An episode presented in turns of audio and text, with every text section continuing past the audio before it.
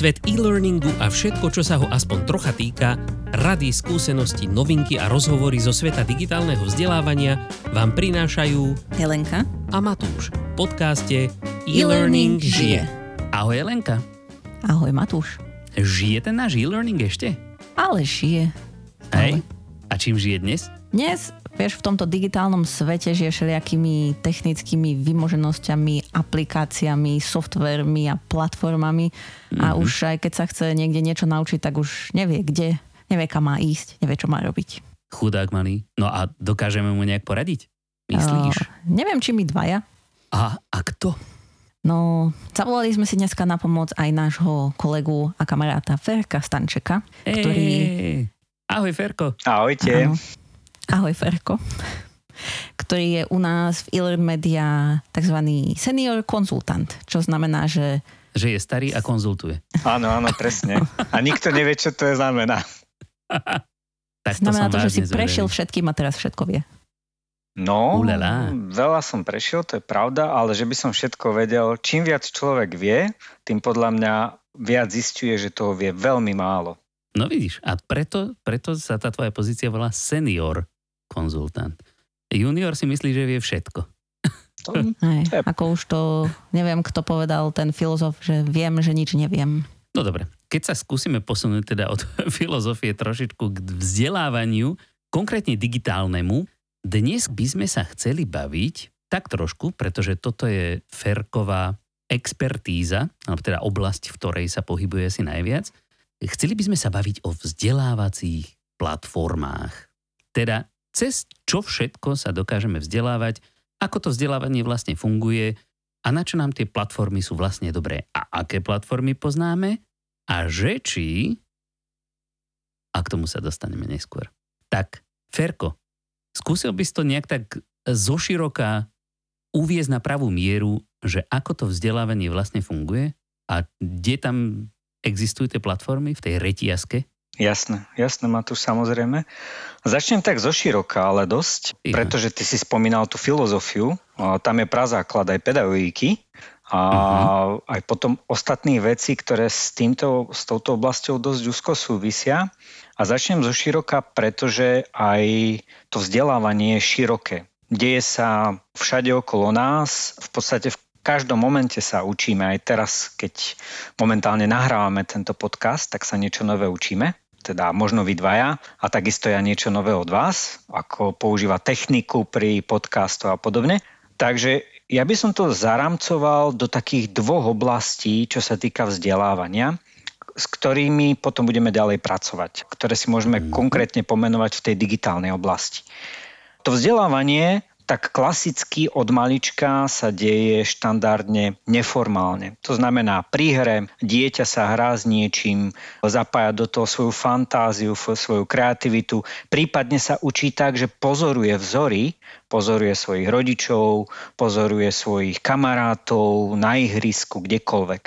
Toto isté platí ale potom aj v tom vzdelávaní dospelých ľudí, že častokrát sa učíme tým, že pozorujeme vzory. Možno mnohí sledujú na LinkedIne a na rozličných iných sociálnych sieťach zaujímavých lídrov v nejakej danej oblasti a snažia sa priblížiť tomu, kto má tú expertízu. Niečo nové sa naučiť, niečo nové sa dozvedieť a sám seba počúvať globále toto vzdelávanie voláme, že to je neformálne vzdelávanie, lebo nikto nám ho neformalizuje, nikto nám nepredpisuje, čo sa máme učiť, ale rozvíjame oblasť, v ktorej sme doma, ktorá nás baví, ktorá nás púta, ktorá je pre nás zaujímavá.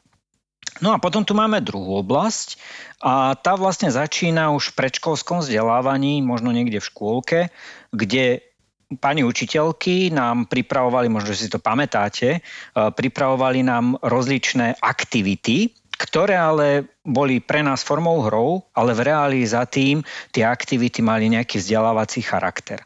A potom to prechádza postupne školou, či už základnou, strednou, vysokou, pre niekoho ešte ďalej, ale pre väčšinu nás, z nás to potom pokračuje aj v tom formálnom vzdelávaní v prostredí inštitúcií, kde robíme. Či už je to nejaká firma, alebo to je naozaj nejaká inštitúcia. A toto vzdelávanie voláme, že to je formálne vzdelávanie.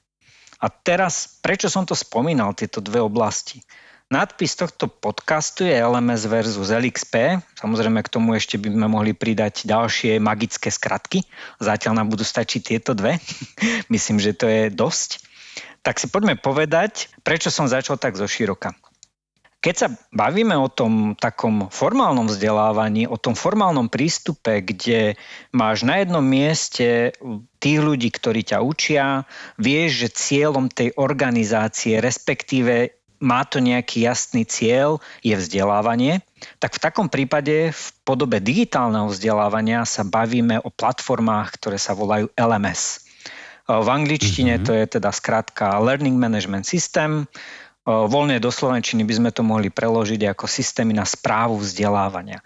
Čiže bavíme sa naozaj o podpore pre to formálne vzdelávanie.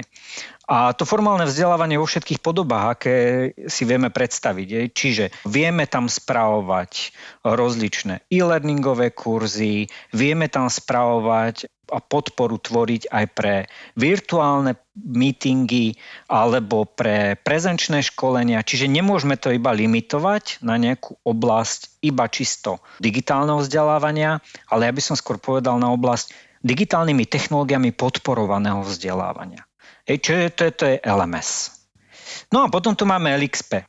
LXP je taký relatívne novší pojem, to LMS, to ešte keď som ja chodil na výšku v nejakom 2006 roku, to bola, to bola technológia vzdelávania, tak už vtedy sme poznali toto slovičko, alebo túto skratku, ale LXP sme nepoznali. LXP je relatívne nová vec a prišla práve s tým, že mnohí psychológovia, ale nielen psychológovia, ale aj iní špecialisti si uvedomili, že treba podporovať aj to neformálne vzdelávanie. To neformálne, kde gro toho vzdelávania je práve v tej neformalite.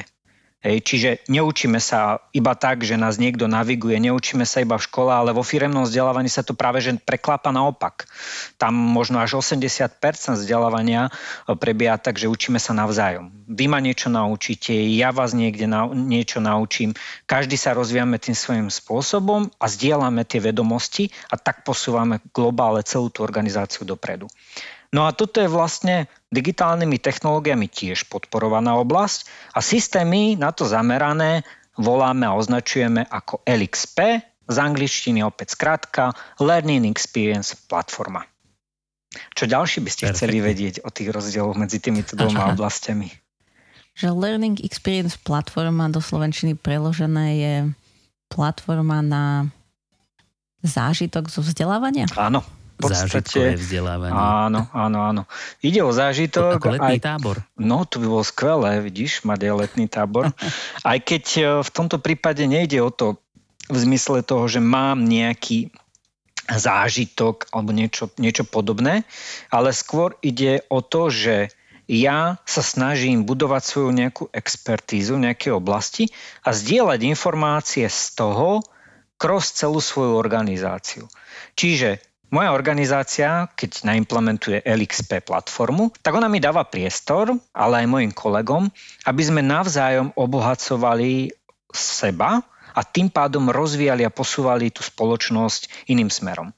Prečo ten posun? Ten posun je jasný aj kvôli tomu, že tu máme štvrtú priemyselnú revolúciu a už sa dokonca hovorí o piatej priemyselnej revolúcii a o tom, že posúvame sa od toho formálneho vzdelávania kvôli tomu, že my ešte dnes nevieme napríklad, aké budú pracovné požiadavky alebo požiadavky na zamestnancov o 5 rokov. Nevieme.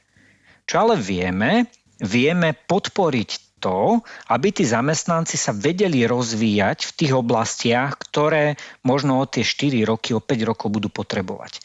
A to sú práve platformy LXP založené na tom, že môže to vyzerať ako Facebook, zdieľam tam svoje informácie, zdieľam tam to, čo ma zaujíma, samozrejme prioritne vo vzťahu k práci, nebudem tam zdieľať niečo súkromné, že je to čisto naozaj profesne zameraná vzdelávacia platforma, ktorá ale má aj určitú mieru kontroly na pozadí, čiže nemôžem tam vyzdieľať úplne všetko, čo, čo mám čo, napríklad nejaké interné predpisy, lebo častokrát dochádza k tomu potom, že, že sa strácame v tom, že čo tam môže byť nazdielané a čo tam nemôže byť. Čiže musí mať nejaké pravidlá, Learning Experience platforma, ktoré všetci ľudia potom akceptujú, potvrdzujú, že s nimi súhlasia a musí byť na pozadí aj, a teraz mi pomôžte po slovensky, ako sa povie, že kurácia obsahu.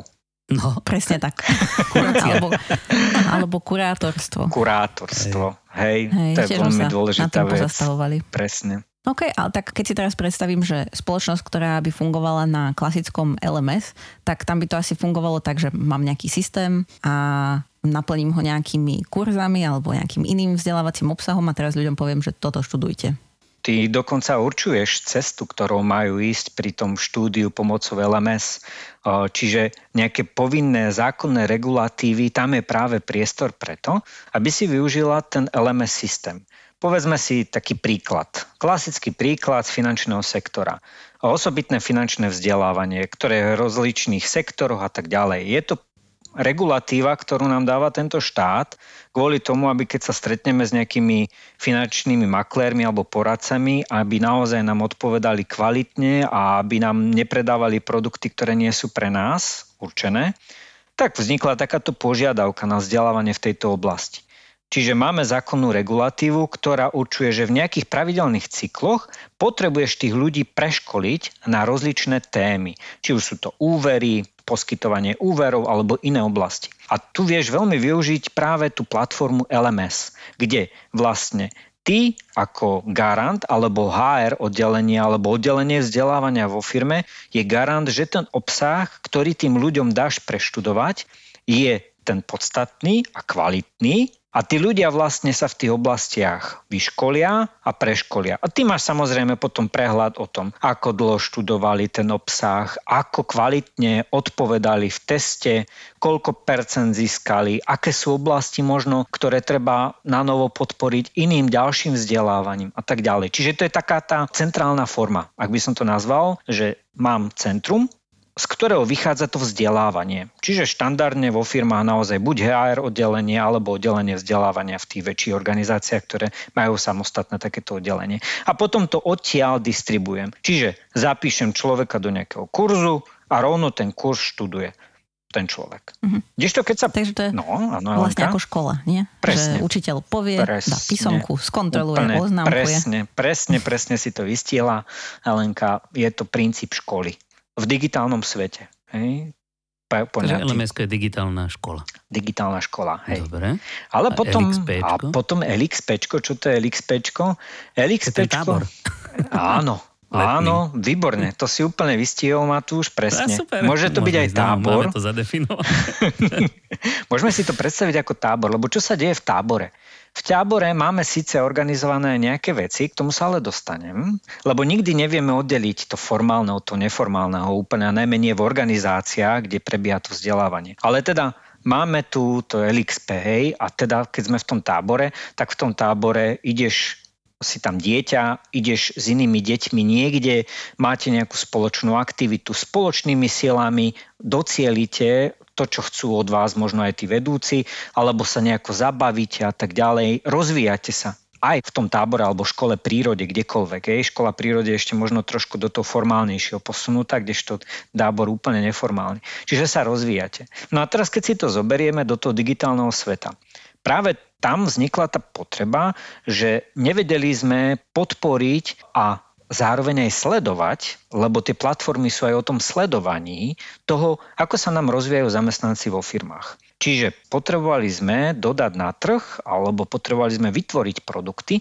ktoré umožňujú tým ľuďom veľmi jednoducho zdieľať obsahy, ktoré si naštudovali alebo ktorú si, ktoré sú ich najlepšie skúsenosti s danou vecou. A opäť, keď to poviem na tom príklade aj finančných poradcov, maklérov, ale nemusia to byť oni, môže to byť aj výrobný sektor, tak to môže byť zdieľanie skúsenosti s tým, ako napríklad rozprávať a komunikovať s nejakým klientom pri uzatváraní nejakej zmluvy v oblasti, vymyslím si, poistenia aut. Vyzdielam tam svoje skúsenosti, ale tým, že niekto iný tam vyzdiela možno nejakú ďalšiu skúsenosť, spoločne budujeme na pozadí nejakú bázu vedomostí a v tomto prípade dokonca zručnosti, pretože tam opisujeme svoje zručnosti. To, čo sa nám overilo praxou, opisujeme a tým pádom tých juniorných ľudí, ktorí prichádzajú do firmy, obohacujeme a rozširujeme. Vždycky vždycky, keď sa pozeráme na vzdelávanie, tak sa môžeme pozrieť tým spôsobom, že môžem sa učiť od tých skúsenejších, starších.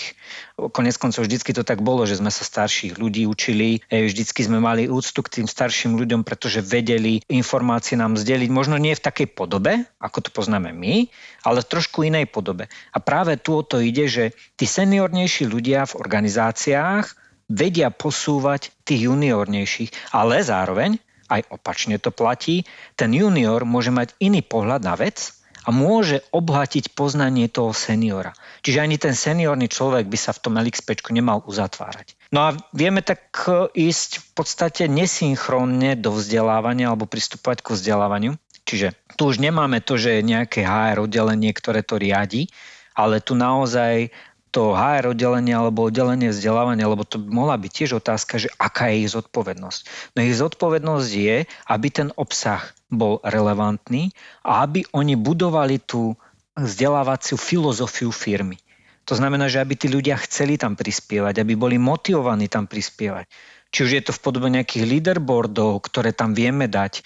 Vieme to potom na pozadí sledovať pomocou lajkov napríklad, alebo hodnotení tých príspevkov, ktorí tam tí ľudia dávajú. A čo je ešte jedna taká vec, ktorá je rozdielna medzi LMS a LXP, je umelá inteligencia. LXP totiž to tým, že je nová platforma, respektíve sú to nové platformy, tak častokrát na pozadí majú rozličné koncepty prevzaté z umelej inteligencie, respektíve môžeme ich tak aj označovať, čiže nejaké algoritmy samoučiace, ktoré tým ľuďom vedia potom na základe ich štúdia, respektíve toho, čo oni tam zdieľajú, vedia im podsúvať obsah relevantný napríklad ich pracovnej pozícii, k tomu, čo ich zaujíma a tak ďalej. Čiže aby som ja nemusel sledovať všetkých ľudí, aby som nebol úplne zahltený, tak e, tu je rozdiel oproti sociálnym sieťam, lebo tie sociálne siete by spôsobili to zahltenie, keby som sledoval všetky v organizácii.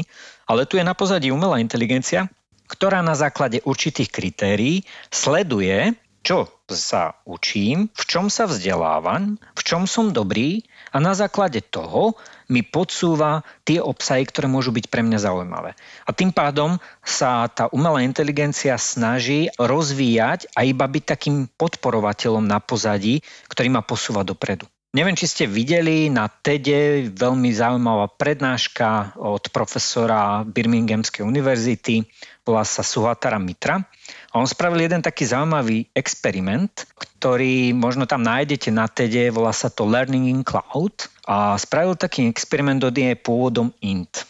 A v Indii v slame spravil takú vec, že dal tam počítač. Do toho počítača dal nejaké jednoduché veci a sledoval, že čo sa bude diať. Deti tam začali chodiť prirodzene, lebo sú zvedavé.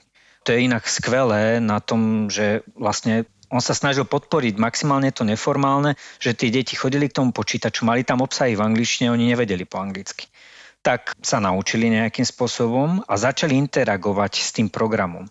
No a až to došlo k takému koncu, nechcem to prechádzať celé, lebo je to dlhé, aj na celý podcast možno, Prišlo, prišlo to až k tomu, že im tam dal o rekombinácii mRNA, taká aktuálna vec teraz v covidovej dobe, informácie, ktoré sa preberajú niekde v britských školách, na, myslím, že na strednej škole, alebo neviem, či nie až na vysokej, v podstate zložitá vec, kde tie deti potrebujú mať nejaký základ. A naladoval im tam veľmi veľa obsahu k tejto téme. A spravil ešte jednu zaujímavú vec. Chcel zistiť, že či tie deti budú vedieť sa dostať na tú úroveň, aby prešli takým istým testom, ako majú ich kvázi kolegovia na tých stredných školách a vysokých školách v Británii. Tak spravil ešte jednu vec, lebo videl, že im to teda ide. Dal tam jednu slečnu alebo takú pomocníčku, ktorá iba povedal, že fíha, to je zaujímavý obsah. Aha, toto je takto, aha. Ale ona ich neučila, ona tie deti iba vlastne posúvala vpred. A to je vlastne tá úloha toho HR, keď si to tak povieme. No a výsledkom bolo, že tie deti boli úspešné v tom teste a zvládli to, čo zvládli stredoškoláci alebo teda tí vysokoškoláci v Británii bez toho, že nemali shine pred tým o tom, čo to je mRNA, nejaké také informácie, absolútne nemali. Prosto to boli deti, ktoré nechodili do školy, vedeli čítať a písať. To bolo celé, čo vedeli. A tu vidíme, že čo to znamená tá neformálnosť. Neformálnosť podporená kreativitou, podporená záujmom, väčšou zaangažovanosťou sa do tej oblasti vzdelávania môže viesť ku geniálnym výsledkom. Preto LXP platformy. A, čiže chceš povedať, že keď to zvládli deti v Indii, ktoré na začiatku nevedeli po anglicky, tak to určite zvládne hoci kto, kto pracuje v nejakej organizácii. Presne tak. Nemyslím konkrétne túto tému, ale tému je mu vlastnú. No, ako myslím si, že snáď, keď to zvládli tie deti, tak by to možno zvládli aj dospelí ľudia. To si myslím, že áno, to si myslím, že áno, len práve problém je to, a tam, tam to, to vzdelávanie, keď sa stále bavíme o LMS, LXP, stále sa bavíme niekde na pomedzi medzi formálnym a neformálnym vzdelávaním. A je jeden problém, s ktorým sa stretávame pri formálnom vzdelávaní. Formálne vzdelávanie totiž to často zabíja kreativitu. A to vidíme v školách. Hej? V školách, kde máme, najmä na Slovensku, v slovenských školách, kde máme jeden výsledok na konci. Hej? Nemáme nejaké divergentné myslenie, nevieme uh, povedať, že áno, máš viaceré spôsoby riešenia napríklad daného problému, uh, možno niečo je lepšie, niečo je v inej situácii lepšie a tak ďalej. A to je práve tá platforma pre LXP. Hej? LMS je super, len nemôžeme do toho LMS dávať naozaj úplne gro všetkého, čo v organizáciách máme. No a prečo to spomínam? Lebo keď sa vrátim nakoniec, alebo teda keď poviem tak, že musí to fungovať v koordinácii obidve tieto veci podľa mňa. A to sme sa ťa akurát chceli spýtať, že LMS versus LXP, že čo je lepšie? On si vlastne prezradil pointu. tak, tak sa ospravne, že som mu povedal. Nie, nie, nie, nie osobne... Tak možno, že, no, možno rozveď, hej, že jednak, že prečo a že či to tak k tomu smeruje. Mm-hmm. Jasné. No, e, ja si nemyslím, že je dobré vybrať sa cestou iba LMS alebo LXP tak ako ten život, keď som to spomínal na začiatku toho podcastu, že život je vlastne, v živote sa učíme skoro stále, non-stop, učíme sa formálne, učíme sa neformálne, tak presne tak by to malo prebiehať aj v organizáciách. Čiže mali by sme podporovať všetky oblasti vzdelávania toho daného človeka a tým pádom doručovať mu naozaj to potrebné vzdelávanie v podobe LMS, a doručovať alebo umožňovať mu, aby on vedel vyzdielať informácie alebo nájsť informácie aj v tej neformálnej oblasti a učiť sa tak v podstate od iných ľudí. Čiže podľa môjho názoru je veľmi dobré, keď firmy integrujú dokopy LMS a LXP. Hej, no a sú toto práve tie, znamená to to, že proste teraz, ja neviem, prídem do obchodu, hej, ako by sme si to vedeli predstaviť. Alebo k nám. A, a dám si do košíka aj LMS, aj LXP a som spokojný, že proste mám to spravené nakombinované a idem domov. Hej, sú toto tie dv- jediné dve veci, ktoré si v tom obchode mám kúpiť a bude to všetko krásne fungovať? Proste zoberiem školu a tábor a, a som vybavený? Alebo je za tým niečo Určite tak trošičku nie. viac? Určite nie. Tieto dve oblasti sú iba dve oblasti, ktoré pokrývajú tú šírku vzdelávania, ale určite by si potreboval si kúpiť ešte aj niečo, čo ti spraví nejakú analytiku, pretože to vzdelávanie musí byť podporené aj nejakou analýzou. Analýzou výsledkov tvojho vzdelávania, analýzou výsledkov vzdelávania možno iných, aby tú organizáciu to vedelo niekde zmysluplne posúvať. Čiže poviem teraz nejaké ďalšie, ďalšiu skratku. Niekedy sa to označuje, že BI, Business Intelligence, riešenia. My v tom svete vzdelávania digitálnymi technológiami podporovaného vzdelávania poznáme taký tiež spojenie alebo skratku LRS, čo je Learning Record Store. No ideálne je ale, aby to bolo prepojené navzájom, aby tie business intelligence riešenia, ktoré naozaj merajú reálne KPI organizácie a nejakých organizačných jednotiek alebo jednotlivcov boli previazané aj s tými LRS riešeniami. Teda riešeniami, ktoré na pozadí sledujú, ako ten človek sa učí. Pretože čo je konečným cieľom organizácie a prečo podporuje vzdelávanie zamestnancov je, treba napríklad to môže byť, aby daný produkt bol lepšie prijatý trhom a aby sa vo väčšej miere predával. Krásny príklad je sociálne siete, čo robia sociálne siete. No sledujú v podstate, čo robíme a preto by sme mali mať aj hlbokú analytiku na pozadí rozličných LMS a LXP riešení. A ešte sa vrátim LMS LXP, pretože jedna taká odbočka, na čo som možno zabudol a čo sme opomenuli spomenúť je, že kam to celé smeruje v súčasnosti, v podstate už ani nehovoríme o LMS LXP, ale začína sa to nám integrovať do nejakých integrálnych riešení. No pretože firmy, ktoré dodávali na trh LMS, prišli na to, že naozaj to LXP má zmysel a zase producenti LXP sa rozhodli a uvedomili si, že aj to formálne má zmysel. Takže opäť pridali tam funkcie toho klasického LMS. Takže teraz hovoríme skôr o nejakých vzdelávacích ekosystémoch, ktoré v sebe integrujú LMS a LXP. A tie slovička sa, alebo tie, tieto pojmy, alebo tieto skratky sa začínajú tak trošku už e, používať inom z význame, respektíve ustupuje sa od nich používania, pretože častokrát LMS už v sebe obsahuje LXP a LXP samo v sebe obsahuje častokrát LMS a celé sa to volá nejaké vzdelávacie ekosystémy, ktoré naozaj integrujú všetko od formálneho cez neformálne dátovú analytiku, ktorá má zmysel vo vzdelávaní vždycky za tým. Takže ekológia vzdelávania je to, na čom záleží. Takže ekológia vzdelávania. To by mal byť nejaký nový študijný program zaiste. Vzdelávacie ekosystémy, naozaj tá šírka problematiky okolo vzdelávania, digitálnymi technológiami podporovaného vzdelávania je veľmi široká, lebo do toho vzdelávacieho ekosystému, to sme nespomínali, patria aj, aj rozličné e, nástroje na podporu virtuálnych meetingov, čiže ja neviem, rozličné Teamsy a iné, iné riešenia, neviem, Cisco WebEx a tak ďalej, ktoré vieme zintegrovať z LMS.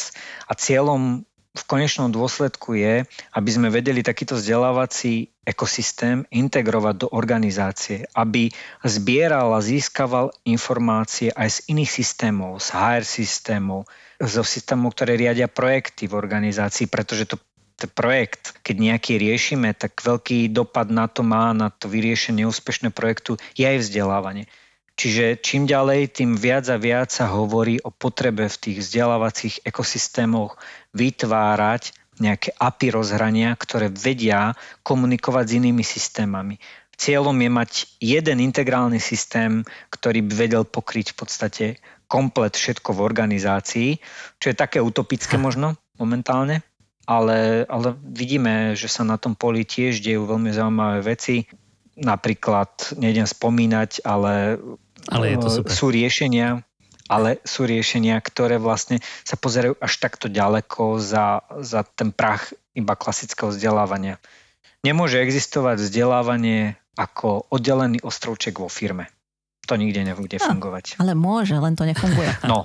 Lebo často sa to tak stáva, hej, žiaľ. Hej. Ako videli sme to veľa To som chcel povedať, Nikdy že, to nebude že fungovať. všetky tieto e, systémy, všetkých tých 200 skratiek, čo sme tu dneska vymenovali, tak v konečnom dôsledku sú to len nástroje.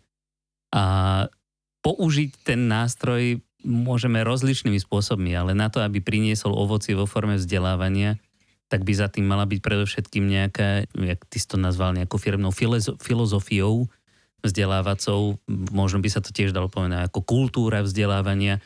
To je, to je niečo také, z čoho pravdepodobne bude aj vychádzať to, aké tá firma vo výsledku zvolí ten svoj nákupný košík, že čo všetko do neho bude chcieť nahádzať, pretože vždycky to vychádza z toho, ako sa tí ľudia stavajú k tomu vzdelávaniu.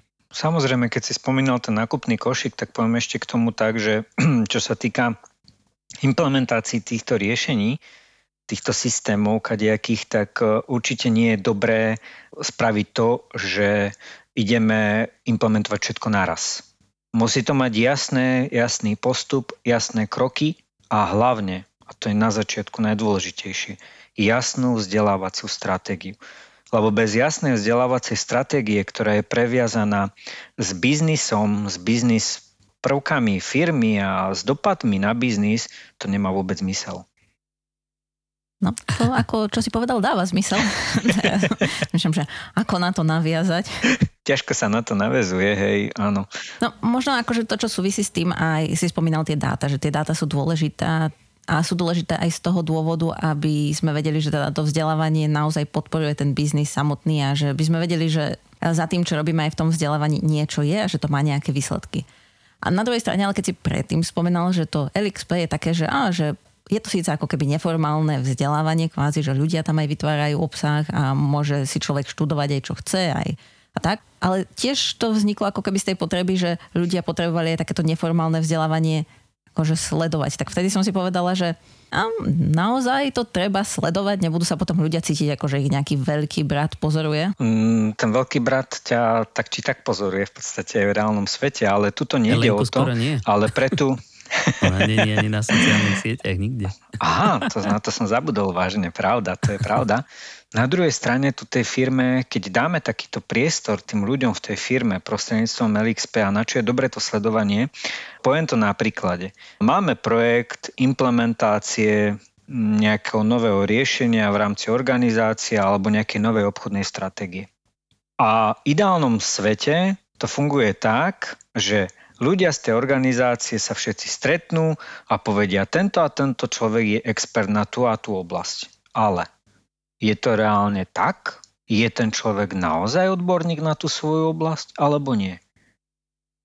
A, dobre. Neviem. Elenka pokrčila plecami. sa už nikto nestretne. Presne, začudovane. No a práve tu nám vie pomôcť napríklad to LXP.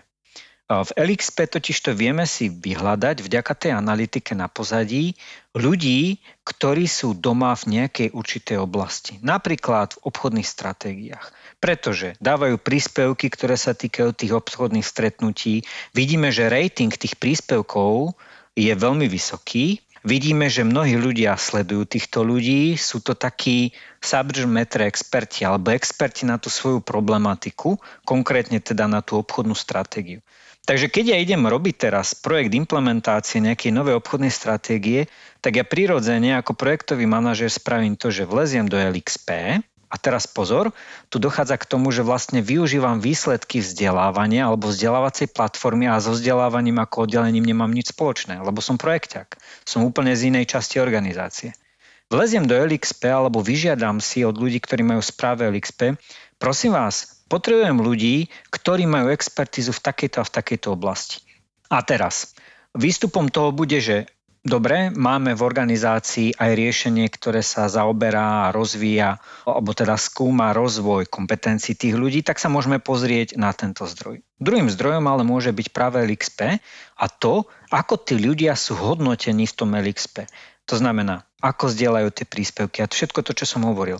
A tým pádom mi naozaj v organizácii vyselektujú tých ľudí, ktorí na ten projekt budú tí najlepší. A ja som možno ani nemal shine v nejakej veľkej organizácii, že ten človek sedí úplne v inej časti, ako by som ja štandardne ako projekťák uvažoval, že ten človek bude sedieť. Bo podľa mňa môže to byť človek, ktorý v podstate ani v tej biznis oblasti nemusí pôsobiť v konečnom dôsledku. Čiže vznikávajú nám tu potom také hybridné organizácie, lebo štandardná organizácia má nejakú organizačnú štruktúru. Ale vzniknú nám tu hybridné týmy v rámci tej organizácie, ktorí pracujú na nejakom určitom projekte a sú previazaní vlastne s tým projektom a teda vzniká nám aj hybridná organizačná štruktúra, ktorá odzrkadluje tú expertizu tých daných ľudí. Preto tá dátová analytika napríklad za LXP.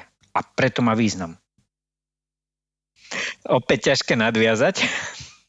Nie, rozmýšľam, hej, že nakoľko to rieši ten problém toho, že ľudia môžu mať problém s tým, že niekto sleduje, že koľko toho študujú a čo študujú, že sa to môže zdať, ale možno je to len taký ako keby starý pohľad, lebo veď aj v tom element vždycky tí ľudia bolo jasné, že tie výsledky dostane nejaký ten manažer alebo ktokoľvek. Prípadne boli na niektoré tie vzdelávacie aktivity naviazané aj, aj dajme tomu odmeny alebo aj nejaký pokrok alebo hodnotenie alebo čokoľvek.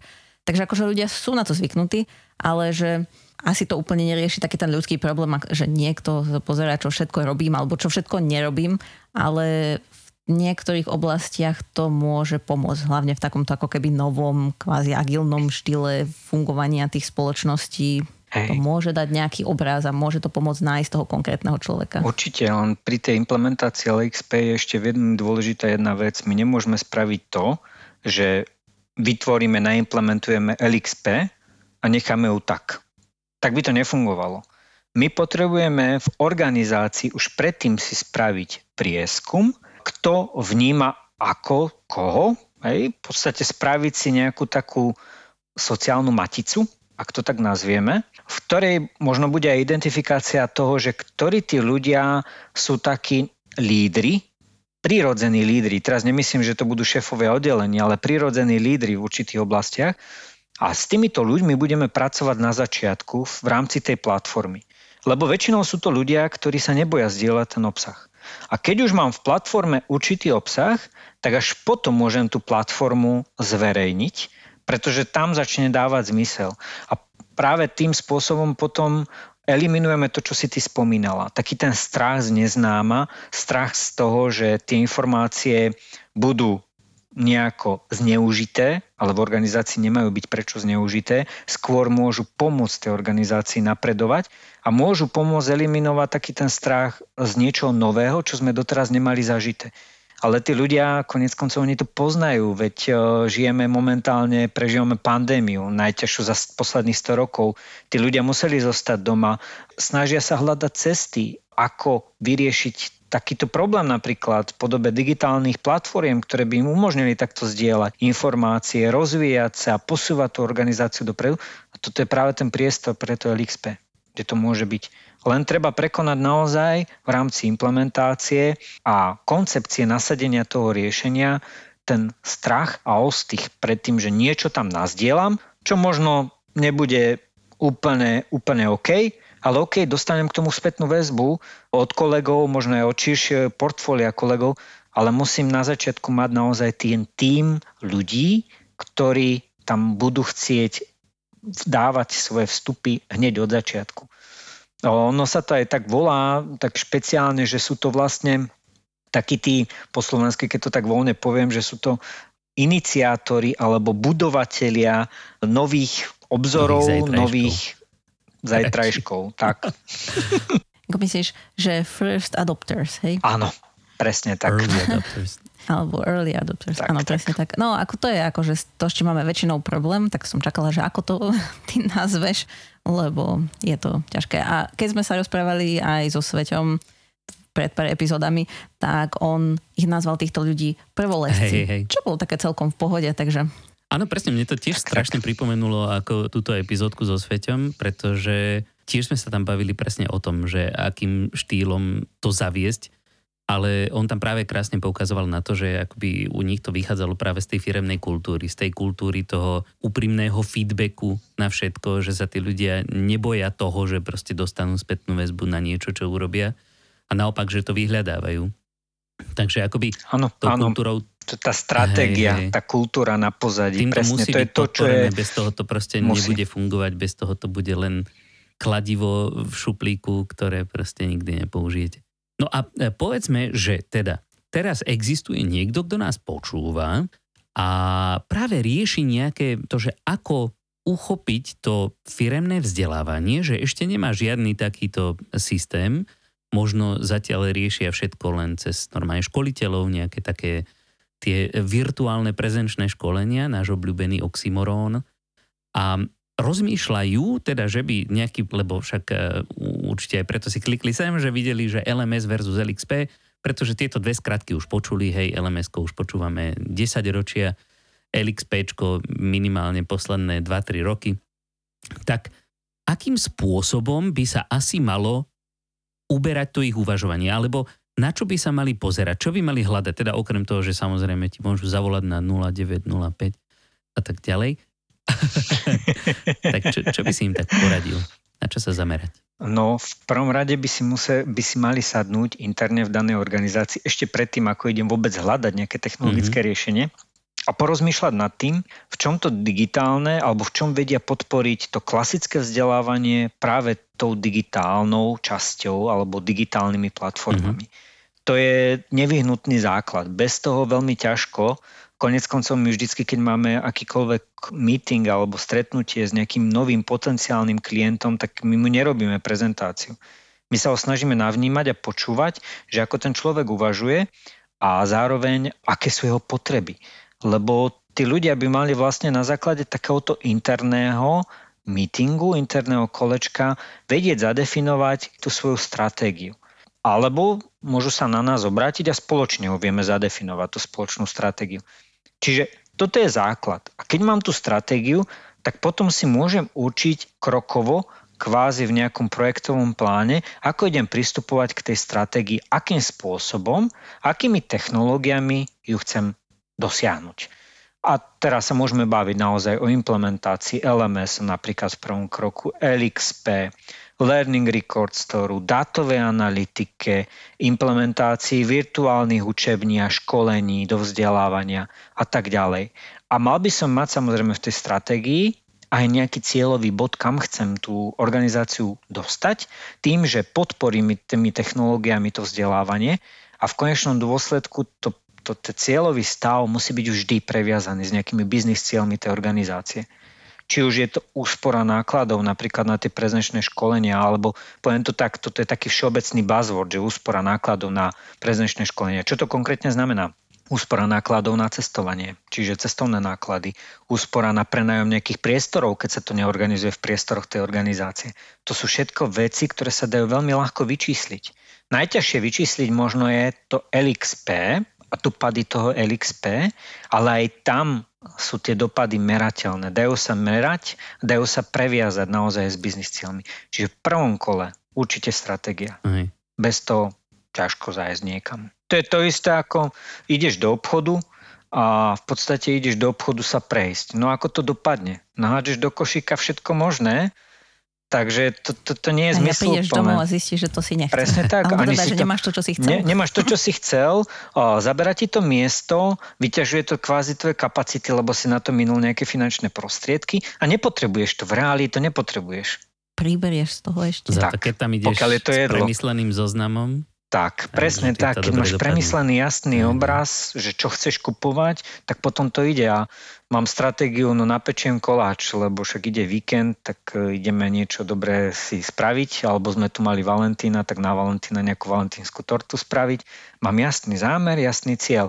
A ten cieľ nie je spraviť tú tortu, ale ten cieľ bol potešiť a e, spraviť to, aby, aby moja priateľka, moja snúbenica bola šťastná, radostná. A keď sa mi to podarí dosiahnuť, tak som spokojný aj ja. A vyšlo to? A to je ten biznis cieľ. A nerobil som to tu. ale ako príklad poslúžila.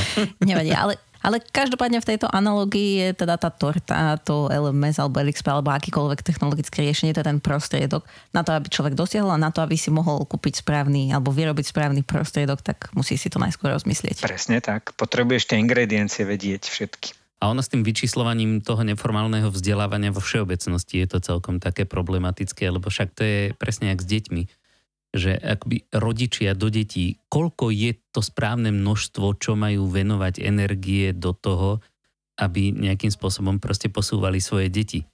No.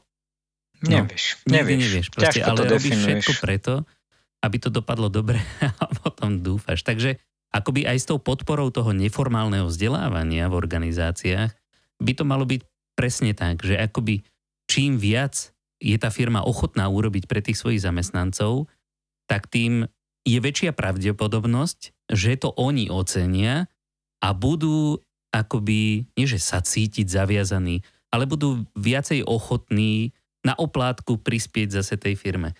Takže Opäť si pri no. buzzworde, pri engage, hej, zaangažovanosti sa, mm. lebo najdôležitejšie, čo je, je pretaviť vždycky, aj pri vzdelávaní, aj pri čokoľvek, tú vonkajšiu motiváciu do vnútornej Aha. motivácie keď ja budem vnútorne motivovaný, tak e, aj v tom, že budem chcieť predávať, pomáhať tej organizácii rozvíjať sa, lebo v konečnom dôsledku áno, prináša mi to aj finančný benefit, ale som spokojný, šťastný v tej organizácii, tak toto je ten najdôležitejší cieľ, ktorý mám v podstate, lebo to posúva potom tú organizáciu dopredu.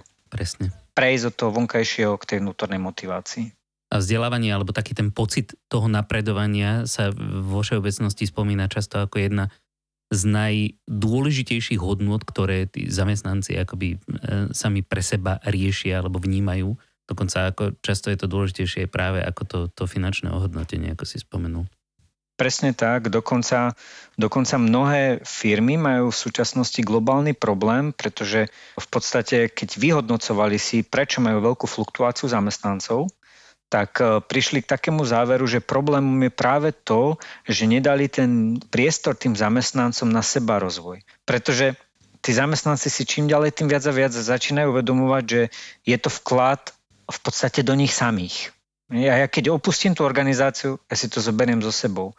Keď mi tá organizácia nedáva priestor na rast, profesionálny, kariérny, tak potom častokrát odchádzam preč.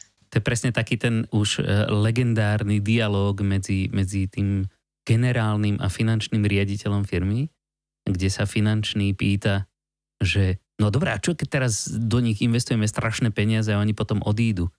A generálny mu na to, no dobre, ale čo ak neinvestujeme a oni zostanú? Takže...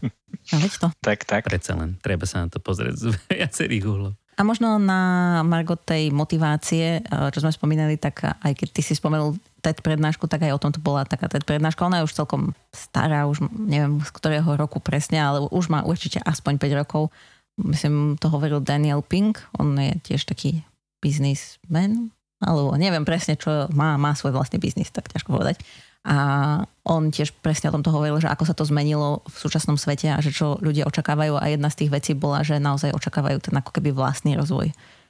Takže pri tejto príležitosti by som aj povedala, že aj tú prednášku, ktorú si spomínal ty, nájdeme, Ferko, a dáme ju do našich zdrojov spolu s touto druhou a ostatnými vysvetleniami a sumárom všetkých skratiek, ktoré sme dneska použili a zdroje teda ako vždy nájdete na stránke www.illermedia.sk lomeno podcast. A ešte len ťa doplním, pretože no, tento jasne. zdroj, konkrétne táto prednáška už sa nachádza v jednom článku na našom blogu, Čiže ak máte záujem dozvedieť sa potom aj nejaké ďalšie informácie, tak určite sledujte aj blog, pretože aj tam sú tieto informácie nejako sumarizované a zdieľané. Hej, tak aj ten konkrétny článok nalinkujeme. Super.